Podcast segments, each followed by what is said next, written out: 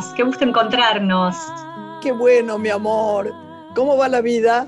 Muy bien, transitando este tiempo profundo, intenso y que se sigue alargando, pero no dejamos de estar en actividad. Eso nos da felicidad. No, y además, además con mucha sensación de, que uno puede hacer algo que, que comúnmente olvidaba. No olvidaba, no es, no es en mi caso ni el tuyo, pero que es hacer servicio.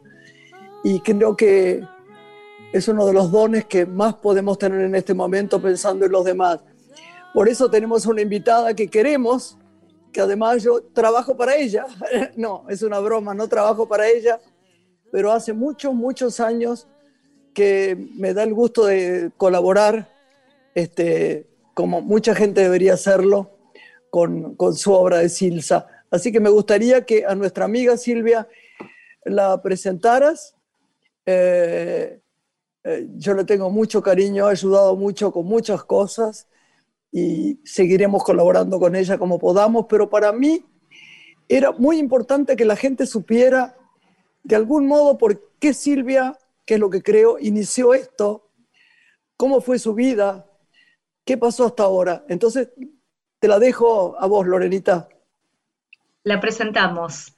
Ella es la presidenta de SILSA, la ONG que trabaja por la inclusión desde hace más de 54 años, reconocida como personalidad destacada de los derechos humanos, ha sido designada embajadora para la paz, recibió numerosos reconocimientos por su trabajo comprometido a favor de la inclusión. Silvia Carranza es nuestra invitada hoy. Muy bienvenida. ¿Cómo estás? Hola, buenas noches. Muy bien, muchas gracias. Acá estamos, a disposición de ustedes para contarles un poco qué es Ilsa, cómo es parte de mi vida y cómo llegué a ella. Silvia, me da mucho gusto mandarte un abrazo y, dejarte de verdad, lo pensamos con Lorenita, que nos cuentes un poco tu historia, que a la gente le interesa tanto, porque vos viste que a veces en una ONG la gente dice, ¿de qué se trata? ¿Qué fue? ¿Cómo lo iniciaron? ¿Qué pasó? ¿De qué se trata? Vos contanos todo. ¿Vos naciste acá, en Buenos Aires? Sí, yo nací en Buenos Aires, en Avellaneda, en el año 1955. Eh, muchas gracias, Graciela, primero por esta oportunidad de contar, que es muy Al lindo relatar sobre la vida de uno y sobre la vida de los demás. Muchas gracias, muchas gracias, Lorena. Bueno, yo te decía, yo nací en el año 55, gracias. En el año 55, en el 56, eh, yo soy sobreviviente de dos epidemias, te cuento. En el año 56 tuve una, eh, fui, padecí poliomielitis, no había vacuna, o sea que terminé tres meses internada en la casa cuna, eh, me contaba mi mamá, y gracias a los médicos, a los que hoy valoro tanto y sigo valorando durante toda mi vida, yo hoy estoy acá porque una noche se cortó la luz y los pulmotores no andaban más y los médicos me apantallaron toda la noche junto con mi madre para Este, que yo me pudiera salvar. Ese fue el principio de mi historia, Graciela y Lorena, les cuento. Yo siempre digo que ahora estoy pasando el otro no fue una pandemia. Te seguimos escuchando. Fue una epidemia muy grande. Sigo. Y entonces, este, bueno, de ahí en más, eh, bueno, luego mi papá falleció cuando yo tenía dos años. Yo soy hija única y mm. a los seis años recién empecé a caminar. O sea, recién me pusieron en pie con dos aparatitos y dos muletitas. Por eso a mí se me llena de ternura el corazón cuando veo a los chicos con discapacidad tan chiquitos, ¿no es cierto? Que Silsa en esta vuelta de la vida eh, nos da la posibilidad, tanto con tu colaboración invalorable como la de todos los que forman parte de Silsa, eh, de darles esta oportunidad, de darles una, una nueva oportunidad de vida, porque tener una discapacidad no es fácil, eh, en los tiempos que yo fui eh, chica era un poco más difícil, ahora trabajamos mucho por la inclusión y por eso trabajo denodadamente por la inclusión y por los derechos de las personas con discapacidad, porque quiero que todos tengan lo que yo no tuve y también lo que yo tuve, porque mi infancia transcurrió con mi mamá sola, pero con mucho amor, con mucho sostén de toda mi familia, por eso siempre le digo a la madre los chicos con discapacidad que estén presentes, ¿no? Bueno, y así fue transcurriendo la vida. Eh, hice el primario, en parte en mi casa, porque sufrí varias operaciones. En realidad tengo siete operaciones de la polio solamente. Y bueno, te cuento, después del secundario, eh, yo era becada del Rotary Club, que ahí empezó un poco mi misión solidaria en la vida. Eh, a raíz de que, bueno, por un tema de discriminación no me tomaron en las escuelas donde yo podía haber ido, que el Rotary Club era una beca especial para ir con micro y demás. Bueno, pero no porque no se podía subir las escaleras, la gente tenía miedo. Siempre se tiene miedo a lo que no se conoce, pero se tiene miedo a lo que no se conoce, Graciela. Entonces, Absolutamente, cuando se empieza a conocer esto, esto que estamos haciendo, esta oportunidad que me das y todas las que surgen, es bueno para que se hable de discapacidad en mayúscula, que se empiece a conocer las posibilidades de una persona con discapacidad, lo que puede hacer, los cuidados que hay que tener. Bueno, no obstante ello, yo terminé la escuela en forma libre, la escuela secundaria, y muy joven empecé, porque era era como bastante rebelde, que yo, mi mamá tenía un kiosco y yo no, la, no quería estar todo el día metida en el kiosco, entonces empecé a trabajar en la municipalidad de San Martín. Empecé a trabajar en la municipalidad de San Martín, tenía 16 años. Bueno, y mi mamá, y sí, mi mamá con un poco de sobreproducción me decía, no, pero no pudiste viajar a la escuela secundaria, yo voy a viajar. Me subía a los colectivos, iba en el colectivo. Bueno, nada, llegué bien, muy bien, estuve muchos años en la Municipalidad de San Martín, hasta que me casé, eh, ahí llegué a ser jefa de despacho de la Secretaría Privada de la Municipalidad, eh, tenía cuatro personas a cargo, era muy joven, tenía 23, 24 años, 25, cuando fue esa época, y siempre a mí me gustó trabajar por el otro. Desde el Rotary Club, que empecé en la rama de Interact, que era rama juvenil, que hace obras benefactoras y demás, hasta después llegar al Cotolengo Don Oriono de Claypole, hasta formar parte de, mm, eh, Fraternidad Cristiana de Enfermos y Disminuidos, donde todos se ayudan a todos, que hoy son los hogares Monseñor François, donde se eh, hospeda y se da lugar a gente del interior. No sé si los conocéis, los hogares sí, señor. Sé de algunos, ah. me gustaría más hablar de eso un día, largamente. Pero cada vez que recibo una carta, cada vez te doy las gracias, perdón que te, que te interrumpa, para, para honrarte y decirte la alegría que me da cuando un chico me manda una carta personal y me dice, muchas gracias, Graciela Borges, por la silla que me mandaron de Silsa, soy fulano de tal. Y uno siente, se lo cuento también a, a, mi querida Lorenita que está ahí, una cosa tan eh, eh, emocional, porque son familias que se van acercando al corazón de uno, agradeciendo la, posibilidad desde lo, pequeño monto que uno da cada, cada, cada mes de, de, seguir en pie, de seguir bien. Empieza una manera de decir, pero con una silla de ruedas que los lleva a todas partes y están con el corazón felices. ¿Y qué te parece? La silla de rueda es el medio para, es para jugar un deporte, es para salir a la calle, es para estudiar, es para hacer las cosas de la casa, es para trabajar, es para vivir, ¿no? Yo siempre digo que la silla no es para sentarse y mirar a través de la ventana. Claro. La silla es para usarla, para estar en la calle, para, para ser parte de una sociedad que cada día nos incluye un poco más, a pesar de que es lento el camino, pero es constante, te das cuenta, Graciela, y la gente como vos, que no es poco el aporte, es mucho, porque si no hubiera muchos pequeños aportes, no podríamos hacer lo que hacemos. Yo hace 34 años que estoy en Silsa, hace 34 años que estoy en Silsa. O sea, yo le digo a las chicas, no nací siendo presidenta, ¿viste? No, claro, claro. Hablamos antes de, la escuela y tu tránsito por allí, las dificultades que tuviste que sortear para lograr finalmente la igualdad, la inclusión. Y mencionaste en alguna oportunidad de que la discriminación claramente era la falta de accesibilidad. Eso al menos te pasó a vos. ¿Cuál es hoy la realidad en esta Argentina actual con todos los avances que hubo en términos de apoyo a, la discapacidad y, y empezar a entender que hay que respetar al que es diferente a uno? ¿Qué falta hoy en las escuelas y qué les falta a los chicos que tienen alguna dificultad? Mira, la mayoría de las escuelas en capital, vamos a dividir. Una cosa es Cava, otra cosa es el primer cordón del conurbano bonaerense, otra cosa es el resto y, y el interior, ni que hablar. O sea, acá en la capital puede haber accesibilidad, acompañamiento, hasta a veces personas con discapacidad que tienen que tener un asistente y se lo permiten. En el primer cordón apenas hay accesibilidad. La falta de cumplimiento de los derechos, ese es el problema, Lorena. Y en el interior, que yo he viajado muchísimo por la campaña que nosotros tenemos más lejos para llegar a más, que he estado en el interior, en el NOA, en el NEA, yo te puedo asegurar que no existe esa inclusión, ni esa posibilidad, ni esa accesibilidad. No existe la bajada de un cordón, eh, no existe que no haya escalones, ni, ni remotamente existe que una persona con discapacidad pueda tener un acompañamiento. Es verdad. No, no, digo que está bien. No, Además, vos te reunís también con gente de las otras son, y ayudás mucho.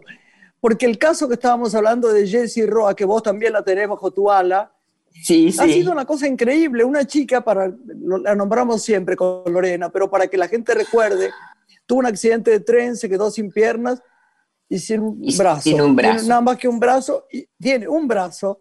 Estamos consiguiendo lo otro. Y me ayudaste a conseguir baterías con una de, de amigos tuyos que se llaman eh, la de distrofia muscular distrofia muscular. Asociación de distrofia muscular. Exactamente. Y que por vos llegamos y le consiguieron las baterías que son sus piernas. Así que yo te agradezco tanto, porque además también vos la tenés a, Jessie este, cercana, ¿no? porque está jugando a, al básquet.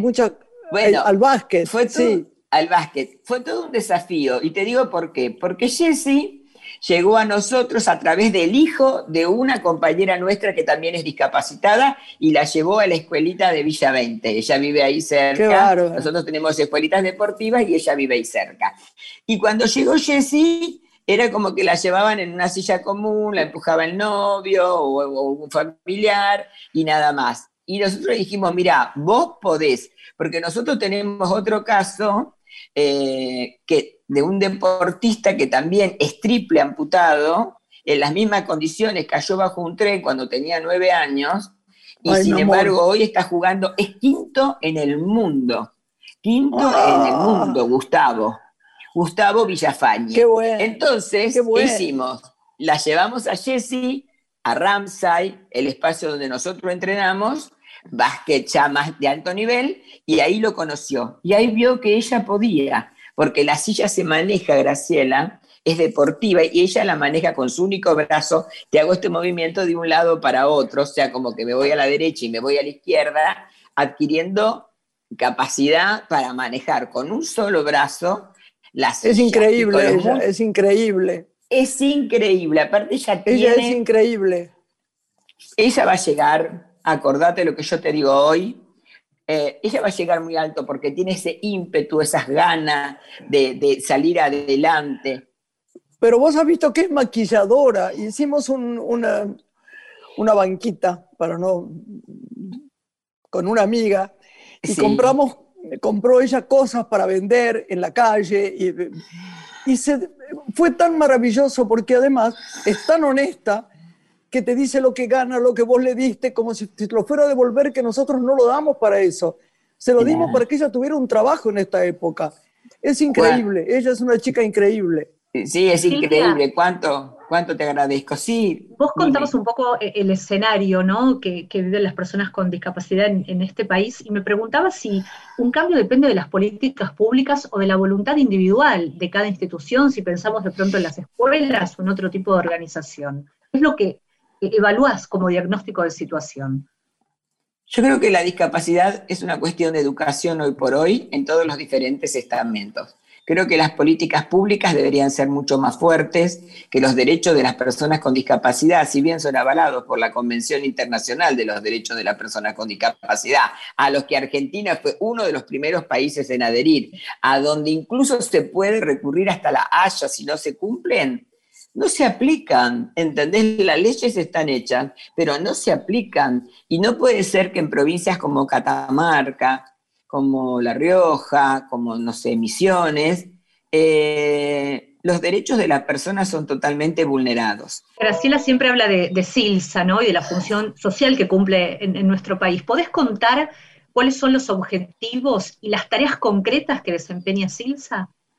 No, y además que eh, contanos bien para que la gente te llame y dé colabore. Desde su, colabore desde su más chiquito puesto en algo para Silsa.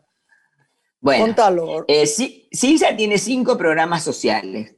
Tiene un programa de entrega de elementos ortopédicos, que era el que se refería Graciela, donde entregamos por año, este año no tantos, pero todos los años habitualmente entregamos entre 3.200 y 3.500 sillas de ruedas en todo el ámbito del país, mediante entregas en las ocho oficinas regionales que tiene Silsa y también esa campaña Más lejos para llegar a más que abarca las provincias del norte.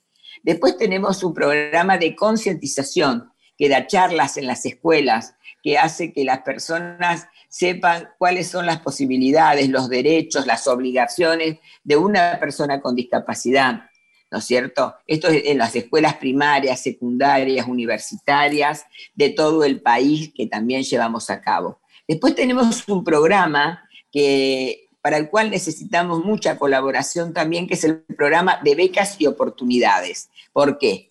Porque nosotros damos becas de estudio superior a personas con discapacidad, no importa el lugar donde vivan y para todo tipo de discapacidad. Entran viscerales, personas ciegas, hipoacúsicas, motora, toda persona que tiene un certificado de discapacidad. Sí, la verdad que sí, es, es uno de los programas que más nos enorgullece. ¿Por qué, Graciela, y por qué, Valorena? Porque sin estudio una, una persona no es, no, no es nada. Hoy en día tiene que tener un estudio, tiene que tener una capacitación, y más una persona con discapacidad. Entonces tenemos casi 500 becados en todo el país pero 500 becados que tenemos que seguir sosteniendo todos los años hasta que se reciban. Tenemos 100 egresados en todo el país, pero tenemos 490, 480 que le damos una beca de 2.850 pesos. Es una beca mínima para que puedan comprar, para que algún, alguna cosa que no tenga que no puedan fotocopiar, que puedan trasladarse en un remis hasta la facultad y también los controla la facultad, o sea, el contralor es que rindan dos materias por año, pero también con esto hacemos que la facultad se concientice de qué necesita en un presencial una persona con discapacidad, ¿verdad? Porque necesita otras cosas. Bueno, nosotros, bueno, tengo tres programas más, ahora te los cuento cortitos. Eh, nosotros eh, nos mantenemos gracias al aporte de nuestros socios solidarios como decía Graciela. El aporte puede ser mensual por tarjeta de crédito o tarjeta de débito, con un aporte que va desde los 500 pesos en adelante por el tiempo que así lo deseen. ¿No es cierto? Tenemos un número de referencia, 0810 777 9999. Lo repito, 0810 777 9999 o entrando a nuestra página web eh, www.silsa.org. Ahí van a saber. Le, mandamos un beso también muy grande a Juan Ignacio, que se quiere tanto y es un ladero ahí, este, como dicen en el campo, muy genial, ¿no? Firme, siempre firme, firme al pie del cañón, como quien diría, ¿no? Él, Juan Ignacio, es una excelente persona eh, que tiene ese amor solidario por el otro. Bueno, y te cuento los otros dos programas que no son menores, sino me van a, me, van a retar. El programa de Un Niño, Un Futuro, que es muy importante, es el programa de los hogares, como mencionábamos antes, que es para los niños. Un Niño, Un Futuro, tenemos 25 hogares en todo el país, eh, que los chicos van normalmente en contraturno de la escuela. En este momento estamos haciendo una partida extraordinaria para darle a cada familia mensualmente, lo que no es mucho, equivalente a un bolsón, 1.500 pesos o un bolsón para que reciban más mercaderías y demás, pero los niños en general reciben muchas otras cosas cuando van. Y después tenemos el programa de recreación y deporte, donde tenemos equipos de básquet de primera, de segunda, escuelitas deportivas como la que va Jessica, tanto en Santa Fe como en Buenos Aires. Eso es parte de los cinco programas de Silsa la campaña más lejos y nosotros la campaña voluntariado. le pedimos, nos tenemos que ir, pero te, te, dejamos pensando, ¿no? este, pensando nosotros, qué bueno es seres humanos como vos que se dedican tan apasionadamente a algo. Así que te queremos mucho y te mandamos un beso y te prometemos que mucha de la lindísima gente que nos escucha va a colaborar. Bueno, Graciela, muchísimas gracias. Gracias, Lorena. Gracias por esta oportunidad y solo quiero dejar un mensaje final. No importa lo que se tenga como discapacidad en la vida, no importa la discapacidad que se tenga, todo se puede hacer. Solo es una cuestión de actitud. Es una cuestión de actitud. Adherimos. Y es, gracias, ¿eh? muchas gracias. Gracias, enorme, Silvia. Te veremos pronto y te, y te, abrazaremos cuando se pueda y no te daremos un paso, te abrazaremos. Exacto, un beso grande. abrazo Gracias, gracias, gracias mi amor. ¿eh? Gracias. vos. Hacemos una pequeña pausa musical y continuamos en Radio Nacional junto a Graciela Borges. Thank you.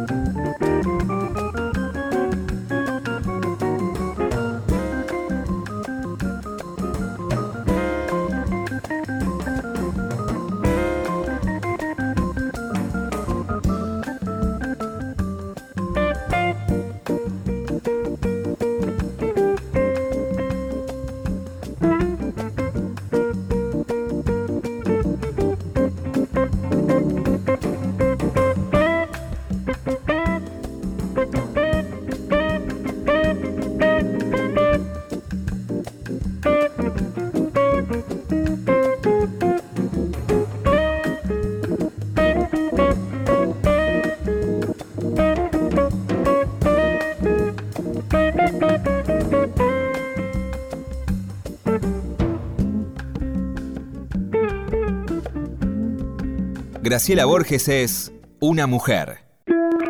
Estás escuchando Una mujer con Graciela Borges.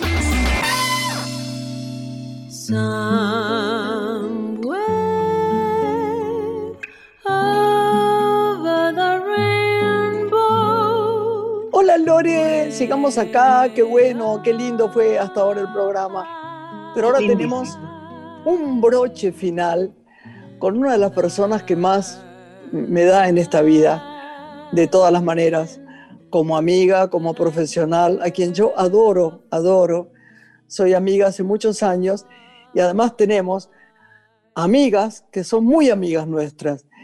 Su poder de, artístico, su, su gracia, su, su estetismo, esa cosa delicada Viste que hay, hay gente que hace cosas, yo no quiero decir mucho porque vos la vas a presentar, pero hay gente que hace cosas y las hace bien.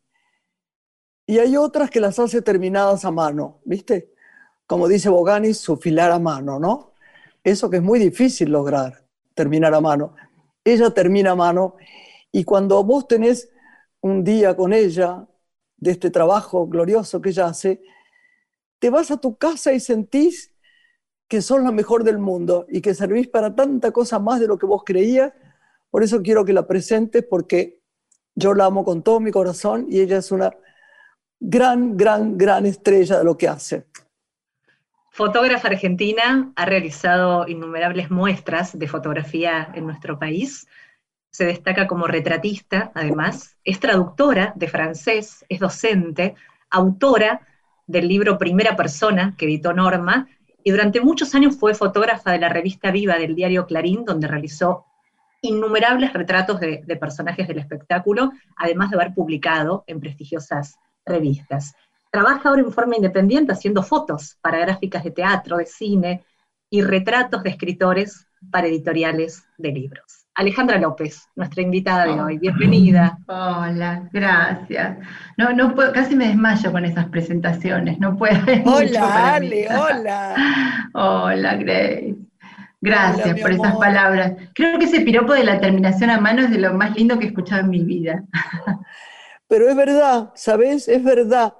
Y uno va, yo te, te voy a contar, ahora vos hablas todo lo que quieras porque queremos preguntarte mucho, pero uno va, viste, suponete, la última vez yo no estaba demasiado bien, estaba muy cansada, ¿te acordás? Mm, Teníamos que hacer unas fotos para Celaya, que la queremos tanto. Y yo fui, viste, bueno, eh, hola, Ale, que yo me maquillo un poquito, no, no estoy muy bien. Y entonces es como, como las estrellas de mar, viste, que se van a, de pronto, como me pasaba en Brasil, vos estás cerquita y se van abriendo, abriendo, abriendo, y uno encuentra que está mejor, que está mejor la piel, que uno tiene que estar natural porque es lo que vos pedís, que uno se afloja, que uno se entrega y que de pronto uno se divierte. En el día más oscuro del mundo, uno toma alegría de estar en este trabajo maravilloso de la fotografía con vos. Así que gracias y tantos secretos que tenés de tantas estrellas divinas que has fotografiado y escritores divino, con quien nos pondríamos de novio totalmente. Ale, pensamos en tu presente con Graciela y en este proyecto que conocimos, estás emprendiendo para digitalizar todo tu archivo analógico, que es un gran trabajo, pero que imagino va a empezar a formar parte de la historia de la fotografía argentina cuando esté concluido. Sí. En, en realidad, mira, es, es un anhelo que tengo hace mucho, mucho tiempo, eh, que me está costando un montón ahora me presenté en el mecenazgo, porque es algo que cuesta mucho dinero, digamos, eh, porque son horas hombre, ¿viste? El, horas hombre barra mujer, ¿no? El, el, escaneado y la digitalización. Y nos ha pasado a muchos de mi generación, que somos los fotógrafos que quedamos a mitad de camino, ¿no? Con una plata en el analógico, como en el cine, ¿no? Digamos, entonces tenemos un archivo enorme que hicimos en la época analógica que no está accesible, porque a mí muchas veces me piden, me piden fotos eh, y no, no, las puedo escanear en un segundo, digitalizar en un segundo, y viste, y es un archivo enorme. Entonces, este, ahora estoy tratando de ver si consigo algún tipo de subsidio, solo para, para la digitalización, ¿no? El resto del trabajo lo haría yo, pero hace falta como un experto que digitalice, porque tengo sobre todo de escritores, tengo muchas fotos inéditas. Viste, tengo fotos inéditas de Piglia, de Fogwill, de, de David Viñas, de montones de tipos que yo siento que es como importante para la historia de la cultura en la Argentina. Viste, yo siempre concebí mi trabajo como, como una documentación de la cultura, ya sea por los actores o por los escritores o por los músicos, ¿no? Como retratar a esa gente que está haciendo la, la historia cultural de la Argentina. Así que bueno, vamos a ver si sale. Si sale me daría una enorme alegría, porque es trabajo para un par de años de, tener un digitalizador trabajando con el archivo. Vi, unas fotos de Fodwill maravillosas, no sé si son tuyas, pero voy a revisar. Son maravillosas porque él tenía una cara sí, este, él era excepcional, ¿no? Sí, y además era, también tenía algo, viste, que en las fotos, vos que sabés mucho de este tema, era un tipo muy, muy seguro de sí mismo, que se llevaba muy bien con su piel, digamos, con su aspecto. Entonces, era, era muy divertido fotografiarlo, porque era un tipo que no tenía ni medio rollo, viste que si podía hacer cualquier cosa y no le importaba nada. Entonces, eso es muy atractivo para, para mí, digamos, ¿no? Tener a alguien enfrente que no tiene como ninguna, viste, ninguna preocupación acerca de sí mismo. Y Ale, ¿qué experiencias podés contarnos justamente del retrato con los fotógrafos, ¿no? Que uno los imagina por en un ámbito mucho más intimista que un actor, más hacia el adentro, ¿no? ¿Cómo eran esas sesiones? ¿Compartías experiencias de literatura? ¿Conversaban sobre libros? Mira, depende mucho de eh, con cada, digamos, con cada persona varía muchísimo. Yo nunca me animo a hablar de libros con un escritor, jamás, porque me da mucha vergüenza y, viste, yo estudié letras, o sea que soy del palo, digamos, de, pero nunca jamás hablaría de libros, porque me siento como que no, no, no tengo autoridad, eso no voy a hablar con piglia de libros, viste, me siento... Este, y en general yo tiendo a hablar de cosas muy triviales o muy domésticas, te diría. Eh, Pero esas son las cosas que lo bajan a uno, ¿sabes? Si uno llega a un lugar donde intelectualmente lo que nos da es, un, tema de riesgo de, hacer declaraciones valientes, como digo yo, o meterte en una combinación de, política, este, fotografía, cine, con, eh, con rigor, no te, no te aflojas. Vos te aflojas cuando una persona te dice, ¿qué tal? ¿Cómo dormiste ayer? ¿Estás bien? ¿Qué estás trabajando? ¿Te gusta esto que estás haciendo? ¿Cómo es el personaje? Qué bueno, qué divertido. Ah, no sabés, yo cuando llego tenemos que hacer fotos para películas, este, con vos que hemos hecho tantas. Eh, yo te cuento, bueno, este personaje tal y cual, ah, pero lo veo, ah, sí, mira, ten, cuidado, no, vos relájate, relájate, no pasa nada está todo bien, lo que no te gusta, no te gusta. Eso es de una sabiduría enorme, porque vos imagínate que trataras este, de, de, hablar desde tu inteligencia y tu capacidad de entender y la gente se pusiera nervioso para competir o para al revés, para sentirse mal, sería horrible. Es muy difícil la fotografía, Ale. Sí, no, y además hay algo de lo que vos decís, hay algo de lo que vos decís que, que yo eh, que es algo que me preocupa especialmente y que valoro mucho en las sesiones, que es esto de hablar de lo que está pasando, o sea, hablar de la foto o, cómo, de cómo uno se siente con uno mismo. Yo por un lado siempre sí tengo como mucho respeto por la gente que fotografío y, siempre trato de saber mucho, eh, digamos, si, si voy a fotografiar una obra de teatro, leí el texto o leí el guion de la película, si voy a fotografiar a un escritor, te diría que casi por casi siempre lo he leído. Entonces digo, no, es que no, no hablo de eso por no, porque no sé, al contrario, siempre me preparo bastante, pero trato eso, como dice Graciela, ¿no? Como de hablar de cosas más chiquitas y más que tienen que ver con ese momento, para que no se sientan incómodos o para que, para que sea un momento íntimo, ¿no? es un momento muy íntimo el de una foto. Es una tarea muy difícil la fotografía. Es como captar la verdad, ¿no? la verdad, como, sí, dice sí, la, esencia. y yo creo que está muy ligado eh, a esto que vos decís de la, de la, del bienestar, o sea, de que uno no esté a la defensiva, de que uno no sienta que se tiene que cuidar de algo, como esto, de, de, estar tranquilo y de aflojar y de entregarse a la situación de, toma, ¿no?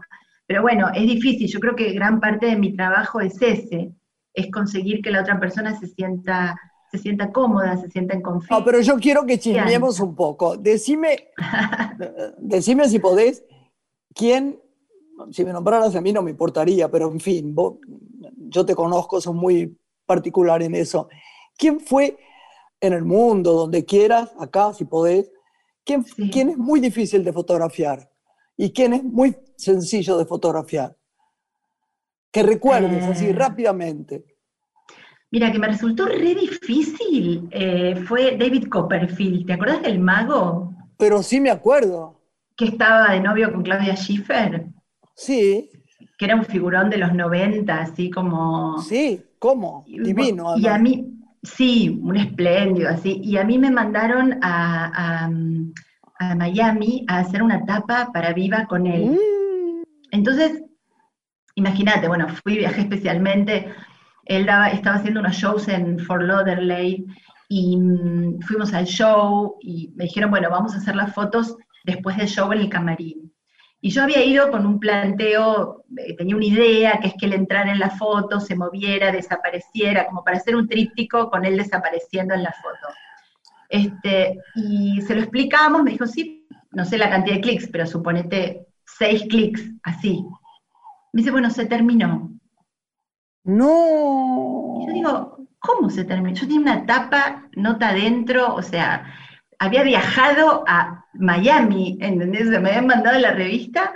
Dijo, no, se terminó, se terminó. O sea, este era el tiempo que tenía para las fotos, me dijo su manager. Pero vos sabés que, vos sabés que pasa mucho con eso, pero y estoy convencida, mira qué curioso, que los magos aún es peor, porque tienen como que tapar secretos de lo que no quieren que se sepa. Hay una cosa en ellos oculta por su profesión, es horrible. Pero yo sé, yo conozco otro que no es el chico argentino, eh, que, a quien adoro, que uno, me, quiero decir el nombre ahora, no me acuerdo, un americano, un americano, que lo, que lo fotografiaron, escribieron, lo leí en un artículo grande que hacía un escritor de, del, eh, creo que del Washington Post, no me acuerdo, y que decía que era terrorífico, terrorífico, que ocultaba todo, que pensaría que se sabían sus trucos. No sé, es horrible. Pero, por ejemplo, ¿quién, ¿Quién, como, como, como modelo, si tuviste alguna, te resultó también difícil? O difícil su cara, o difícil su... O, bueno, divina, qué sé yo, maravillosa. Maravillosa un montón. La verdad que, empezando por vos, que queda mal que te lo diga, pero, vos ya sabés. Estoy fuera de este tema. Yo estoy fuera del tema. Eh, no, pero, la verdad que, em, y mira, ahora justo lo tengo muy presente porque eh, falleció hace dos semanas Gabo, Gabo Ferro, que Gabo Ferro, el músico. Ay, mi amor, pobre, que se acaba de morir. Sí, a que yo adoraba, adoraba. Eh, y oh. yo era como su fotógrafa personal desde hacía 14 años. O sea, hacía todas sus fotos. O sea, flyer, afiche para el show, eh, sus discos, la tapa de los discos, las fotos de prensa. O sea que fue un golpazo enorme para mí.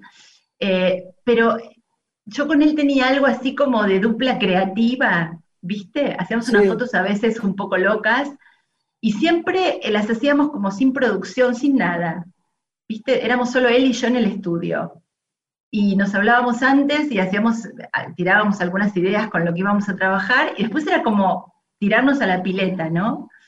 Y a veces pasan esas cosas que uno tiene como mm, como esas, son como una especie de pareja que tenés, ¿no? Con alguien a lo largo de los años. Claro, claro. Y que vas construyendo como una línea creativa, que en el caso de él, bueno, como viste, para los discos, para esto, para el otro. Em, es distinto con un actor, porque con un actor en general uno está trabajando para algo, no como cuando nosotros hacemos un afiche para una película, estamos trabajando con el personaje. Eh, acá el personaje era el mismo, eh, pero en general, te diría que a mí, con quienes más me gusta trabajar es con los actores y actrices. Porque me parece que dentro de, ese horror que les produce la fotografía, que no, Graciela no me va a dejar mentir, a ninguno le gustan las fotos, nunca, a los actores y a las actrices. No, no, no, a veces, no, pero a veces nos gusta tanto que es justo la que a vos no te gusta. Ah, eso puede ser también. No, pero viste que en general, en general, yo siento que a, los actores y las actrices no, les gusta tanto hacer fotos porque es como lo contrario del trabajo del actor, viste, que tiene el movimiento, que tiene encarnar un personaje. Vos sos distinta porque vos tenés una cancha especial, pero en general les cuesta. Em, y, pero igual me encanta, viste, a pesar de esa, de esa dificultad, porque me parece que los actores tienen un grado de, de, expresividad, de, manifestarse con la mirada, con un gesto de la boca, con las manos, que es tan exquisito, ¿no? Esa sensibilidad del actor, que eso me fascina, me fascina trabajar con actores o actrices. Y Alejandra, ¿este tiempo de, pandemia te invitó a reflexionar desde algún lugar sobre tu trabajo? Digo, acudiste sí a mucho material de archivo que vemos que posteas diariamente en Instagram, que nos maravillamos cada vez que vemos tus fotos. en ese recorrido, en esa búsqueda, digo, ¿se surgieron algunas ideas de hacia dónde querés ir? o con nuevos proyectos que, puedan desarrollarse? Mm, mira, tenía algunos proyectos que un poco quedaron varados porque tenía un proyecto que me gustaba mucho que lo dejé, este, quedó, quedó muerto ahí, que era sobre una serie de retratos de la generación de, adolescentes este, feministas de la marea verde. Sí, que yo tengo, viste, tengo mellizas de 18, o sea, tengo dos hijas que son justamente bien representantes de ese momento, de este momento, y entonces este, tengo como muy cercana la cosa de las chicas y lo que han movido y lo que han, lo que han cambiado, ¿no? Eh, en todas nosotras incluso, no solo en la sociedad y lo que van a cambiar. Y entonces me, interesaba, eh, me interesaba hacer una serie de retratos de, de, chicas, te diría, entre 15 y 18. Pero bueno, con la pandemia, viste que todo cambió, todo está todo como suspendido. Este, ahora por suerte parece que van a reabrir los teatros con protocolo y eso, pero está todo tan, tan, este, tan entre paréntesis, ¿no? Con esta incertidumbre que nos rodea. Así que por ahora, bueno. Porque todos los días es algo nuevo, ¿entendés? Exactamente. Todos los días pasa algo nuevo. Ah, ah, se avanza, se retrocede de la misma manera, ¿no? Y los miedos están ahí presentes. Totalmente. Es un ejercicio tan grande de paciencia y de, y de adaptación permanente, ¿no? Como tenemos que ser como más flexibles que nunca en este momento, para todos, ¿no? Yo digo, hay que ser flexible y solidario. Después lo demás. Solidario sobre todo. Este es un momento para la solidaridad. Antes no decíamos qué cosas ayudábamos. Ahora todo el tiempo tenemos que decir, trabajo para tal, para cual, porque es como un trabajo también. Eh, voy a cumplir el, el, sueño de furanita de tal, es mi trabajo, es mi día de hoy. Y además como uno tiene ciertos poderes, digo, todos nosotros que estamos acá hoy grabando radio, como Claudio, como Santiago, mi productor, como vos, como Lore, nos llega a todos los que necesitan los otros, mucho más que otra gente. Entonces, ahora estoy viendo compañeros que, por ejemplo, lo hemos dicho estos tiempos mucho, parando en esta carrera de, la cultura es tan especial. Pensar que no tienen a veces dinero para pagar eh, donde viven, el, alquiler de, su casa, el comer, qué sé yo. Es de una manera terrible lo que está pasando. y eso hay que apoyar. Y además, si uno no puede apoyar con dinero, es muy bueno el movimiento social, ¿no? Eh, recién tuvimos a una persona que, muy amorosa, que tiene una ONG de sillas de, de ruedas para discapacitados. Sí. Perdón. Y entonces me, contactó con otra ONG que me podía resolver un tema de baterías que yo tenía y el otro, el otro, y entonces nos vamos comunicando y todo se hace como un gran hilo por todo el país y podemos totalmente, totalmente. muy, muy solidarios, muy. No, y además solamente el ombligo. No, no, totalmente de acuerdo. Y además em, me parece que en este momento en que uno está tan aislado y con tanta incertidumbre, em, ponerte en red moviéndote por los demás te, hace bien a vos, o sea, te pone en otro lugar, en tu, propio eje. Este, vos sabés que yo, este, yo cocino para un comedor acá del barrio, ¿no? Todos los viernes. Y estoy, muy bien. Eh, yo hago repostería, ¿viste? Entonces hago muffins y, bueno, y somos, empezamos una red de vecinos cuando empezó la pandemia. Y ahora somos como 20, viste que trabajamos, los que hacemos estas meriendas las hacemos todos los viernes para un comedor que, está acá en Saavedra, cerca del estudio. Y, este, y yo me doy cuenta que el trabajo con, esta red, que se llama Cocinas Abiertas, eh, es mucho más lo, bien que me hace a mí que lo, que, yo hago. Claro, porque me, dio una energía y un optimismo en medio de este desastre Qué bueno. ver tanta gente, viste, eh, eh, interesada en tantas cosas diferentes, además, porque somos, todos los que estamos en la red no tenemos nada que ver entre sí. Viste, hay un falla hay un arquitecto, hay una cocinera, o sea, viste, es como una mezcla rarísima. Y, es lo que vos decís, o sea, me, funcionó como, como el combustible para estos meses, ¿viste? Tal cual. Menos mal que no está cerca mío porque yo tengo que bajar cuatro kilos y no sé cómo, así que la, lo repostería, imagínate para mí lo que sería, con lo que te quiero. Hablemos un poco del feminismo, por favor. Uy, qué tema, qué tema. Qué tema, ¿no? Pero me, gusta tu reflexión sobre eso. Sí, yo, mira, vos sabés que es algo en lo que pienso un montón, porque eh, yo soy, digamos, siempre fui una, una mujer súper independiente y con ideas muy, este, muy claras acerca de lo que significaba para mí la profesión, ser mujer, la pareja. Digo, nunca jamás tuve el modelo Susanita, digamos. Quiero decir que yo no me, maneja, no me he manejado de una manera eh, patriarcal en la vida. Pero cuando era chica, no, qué sé yo, el feminismo me parecía algo como de totalmente alejado de mi vida, ¿viste? Como algo que no, que no tenía que ver conmigo, no sé, como lo que era, bueno, mi propia falta de información. ¿Sí? Viste que, y, después de todos estos años, eh, a uno le empieza a caer la ficha de, ah, ¿Cómo, ¿Cómo, yo no me definía como feminista? ¿Cómo podés no ser feminista a esta altura? Pero ¿sabés por qué? Porque yo también, desde los 14 años que trabajé, pensé, bueno, a mí me respetan. Yo gano plata como un hombre y trabajo como un hombre. Ya está todo hecho. Soy feminista. Pero no era soy feminista. Era las feministas y cómo sería yo con respecto a las feministas. Entonces, ahora estamos entendiendo lo que es feminismo. Totalmente, totalmente lo que vos decís.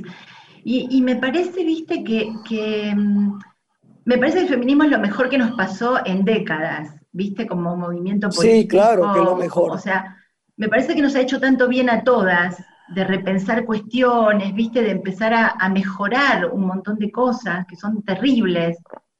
Y, mm, y me parece que, la generación de las chicas viene con una potencia, viste, de las chicas, esta generación de, adolescentes y no tanto, digo, no las chicas de 20, de 20 y pico, que ya vienen rompiendo un montón de moldes que nosotras jamás nos pudimos sacar de encima, ¿no? Sí, señor, sí. Y me parece que respecto a, mi trabajo, yo sí estoy reflexionando mucho respecto a todo lo que tiene que ver con esto de los estereotipos de belleza. ¿No? Que, no es un ah, tema por favor, por favor, por favor. En la fotografía, ¿viste? Pero además porque yo he podido a lo largo de estos, yo hace 30 años que trabajo fotografiando gente, fotografiando mujeres, y eh, puedo dar cuenta del nivel de sufrimiento que eso nos genera a todas, ¿viste? Eh, el nivel de sufrimiento en todos los planos, ¿viste? El peso, la edad, el, la, es verdad, el la falta de armonía, simetría, ¿viste? el rasgo especial, eh, fuera de la norma. Y, me parece que es algo que hay que ponerlo como todo el tiempo en el tapete, ¿viste? Porque apenas te distraes, se te cuela. Es verdad, es verdad, claro. Yo, aprendí que no tengo que decir más cosas horribles, como digo a veces, digo, Detesto los bar, las Barbies. Entonces hay todo el mundo, uh, uh, ¿por qué decís eso? Existen, sí existen, a mí no me gustan, pero no digo más detestan. Las detesto igual, pero no importa. no, pero viste, eh, eh, qué sé yo, a mí me, me parece que, sobre todo, viste, eh, digamos, los que estamos en, las que estamos en fotografía, tenemos como la obligación de estar pendientes de eso, ¿no? Como de, trabajar contra, contra la, hegemonía absoluta de cierto, de cierto parámetro. Este, y me parece muy interesante lo que pasó, viste, con Cecilia, con la tapa de gente, que no sé si vieron. Ah, no, increíble. Que la, retocaron, la dejaron de 18. Y ella, una genia, viste, se sacó una foto y la postó en Instagram, como diciendo, soy yo, soy así. Pero qué genia, porque yo hubiese empezado a llamar a la revista y hacer no sé qué. Ella dijo, eso es de ellos, esta soy yo. Una genia. Con la cara lavada, con su gato al lado, genia. perfecto. Pero ¿Qué una genia. pasa con esto? Sí. Y pero me pareció Cecilia. me pareció también que em, la reacción de ella es de una inteligencia que en otro momento además por ahí no era posible. Porque en una revista te retoquen así, es un insulto. O sea, es una falta de respeto. Es una falta de respeto. Ahora, una mujer... porque hay gente que está acostumbrada a pedir eso y ellos creen que es como una dádiva, es como una dádiva, no, me sale la palabra. Sí. Dádiva, esto, dádiva, horrible palabra, pero bueno, dádiva. Que te pongan flaquita, lindita, no, con ojos azules, cambia todo, es una cosa horrible, horrible. Bueno, le dijo no al mercado, ¿no? En definitiva, se enfrentó a un mercado que quiere establecer que eso es belleza, es un canon de belleza. Y vos decías lo de las adolescentes y me quedé pensando cuánto tienen para enseñarnos, ¿no? Estas nuevas generaciones, porque son los que finalmente están conduciendo el camino hacia la igualdad y hacia una ética del cuidado que es el mundo que viene. Y nos están mostrando una manera diferente de vivir, de ser, ¿no? De empezar a cuestionarnos como adultos la educación que incluso hemos tenido. Y este camino que se abre en materia de leyes, de derechos, de diversidad, nos hace entrar en un ámbito súper propicio para eso, ¿no? El tema es, tener ganas de querer transformar eso. Sí, sí, yo siento que, que, yo, por ejemplo, con mis hijas he aprendido tanto, ¿viste? Y agradezco tanto tener ese contacto este, con, otra generación, ¿viste? Porque aprendés todo el tiempo.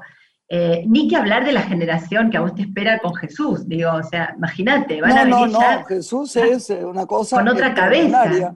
Claro. No, no, y además es curioso porque con otra cabeza hay una clase de inocencia naturalidad. que uno no puede creer todavía, esa naturalidad maravillosa que dicen lo que piensan y nada, y Dice, no, dije una mentirita, es gracioso. Ay, nos están hablando diciendo que tenemos que cerrar. ¿Cómo te puede seguir la gente, Ale? Porque me lo van a empezar a pedir. Tu, bueno, en, Instagram es... En Instagram, Alejandra López Fotógrafa. Alejandra López, fotógrafa, la gran fotógrafa, amiga querida. Gracias. No, me tuve que poner el fotógrafa porque con este nombre, Alejandra López, llamarte como Juan Pérez, ¿viste? Hay 80 mil, entonces no, tenía usuario. No, no, no, Te queremos. Gracias. Ay, yo también, chicas, qué placer verlas. Bueno, un abrazo. Vamos a seguir otro día, ¿eh? Vamos a seguir, hay mucho por hablar. Hacemos el episodio 2 con Alejandra López. Dale. Un beso grande, grande. Hasta pronto. Gracias. Adiós, Lore. Gracias. Hasta el martes. Nos despedimos. Hasta Gracias, la amores una mujer se ha perdido. Conocer el delirio y el polvo, se ha perdido esta bella locura, su breve cintura debajo de mí. Se ha perdido mi forma de amar, se ha perdido mi huella en su mar. Veo una luz que vacila y promete dejarnos a oscuras Veo un perro ladrando a la luna con otra figura que recuerda a mí. Veo más, veo que no me halló. Veo más, veo que se perdió. La cobardía es asunto de los hombres, no de los amantes. Los amores cobardes no llegan a amores, ni a historias se quedan allí ni el recuerdo los puede salvar, ni el mejor orador conjugar.